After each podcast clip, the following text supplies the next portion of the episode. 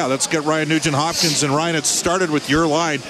Uh, and Khaira, uh, Ken Hitchcock spoke about the fact that he really liked Jujhar's game over the last couple games, and you guys were the best five-on-five line. And Jujhar, I mean, he dominated cycle and board play. Yeah, I thought uh, I thought going in uh, we had a good chance to uh, hold on to pucks a lot. Uh, two big bodies that I was playing with, and guys who can really hold on and make plays. And uh, I thought as the game started to get go along there, both both the guys I was playing with was creating a lot of loose pucks and just winning battles, and that just created offense for us and uh, capitalized on one and uh, had a few other chances. All right, uh, yeah, you know what, you guys were I don't know if you were how you describe it, but you didn't have it in the first period and Cam Talbot had been struggling, and I know the score was 2 nothing, but it could have been a heck of a lot worse. He battled, and that was kind of a microcosm of your team's overall performance, wasn't it? Yeah, I think uh, it wasn't our best first period by any means. Uh, Talbot's kind of kept us in there with some big saves at big moments, and uh, as the game went on, we started to take control, and uh, just we just kind of got back to our game. I mean, it's a